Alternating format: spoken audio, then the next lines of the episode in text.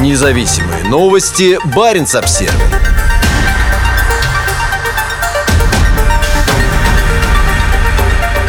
Строительство атомных подлодок в России достигло максимума за постсоветский период. В Северодвинске сейчас строится 13 атомных подводных лодок, а также идет модернизация тяжелого атомного ракетного крейсера «Адмирал Нахимов». 2021 год стал рекордным для единственного в России завода, где строят атомные подводные лодки. Три подлодки будут переданы флоту, две спущены на воду и еще две заложены. Работники двух заводов в Северодвинске не были так заняты, как сейчас со времен позднего Советского Союза. Пока Севмаш строит новые подводные лодки, «Звездочка» ремонтирует и модернизирует старые старые. Программа модернизации российского военно-морского флота за последние десятилетия резко отличается от ситуации после распада Советского Союза, когда ей практически не занимались. В 2021 году исполняется 10 лет с момента, когда первая российская многоцелевая подводная лодка четвертого поколения «Северодвинск» осуществила успешный пуск крылатой ракеты «Калибр» из подводного положения в Белом море. Хотя на строительство Северодвинска ушло почти 20 лет, следующие суда проекта «Ясень-М» строятся значительно быстрее быстрее. Строительство Новосибирска, переданного ВМФ в конце декабря 2021 года, заняло 8 лет. Те же темпы наблюдаются и при строительстве новых стратегических подлодок проекта «Борей-А», последовавших за Юрием Долгоруким, который был заложен в 1996 году и передан Северному флоту через 16 лет, в 2012.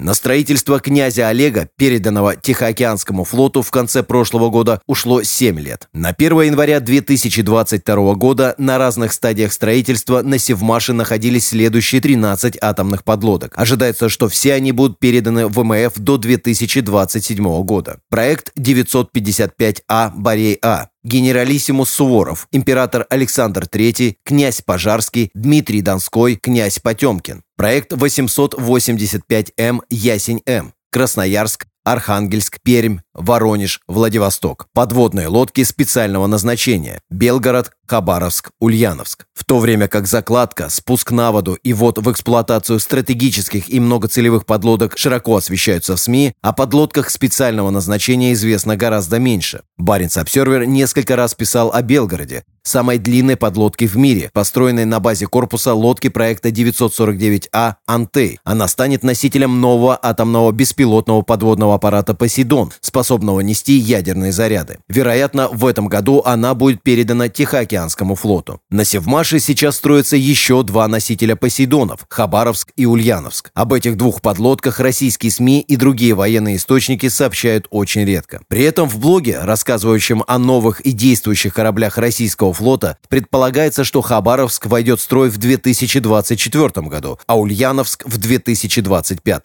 Когда Ульяновск закладывался в 2017 году, Баренц Обсервер сообщал, что это будет лодка проекта «Ясень-М». По неподтвержденным данным, в будущем также могут быть построены еще два «Борея-А», два носителя «Посейдонов» и одна-две мини-подлодки специального назначения для Главного управления глубоководных исследований Минобороны. Также идет речь о продолжении разработки атомных подводных лодок пятого поколения проекта «Хаски», но контрактов на их строительство пока не подписано. Помимо новых подлодок, на Севмаше ведутся работы по ремонту и модернизации тяжелого атомного ракетного крейсера «Адмирал Нахимов». Он вошел в состав ВМФ СССР в 1988 году, но редко выходил в море и последние 23 года стоит в Северодвинске. Если не будет задержек, Крейсер передадут Северному флоту в 2023 году.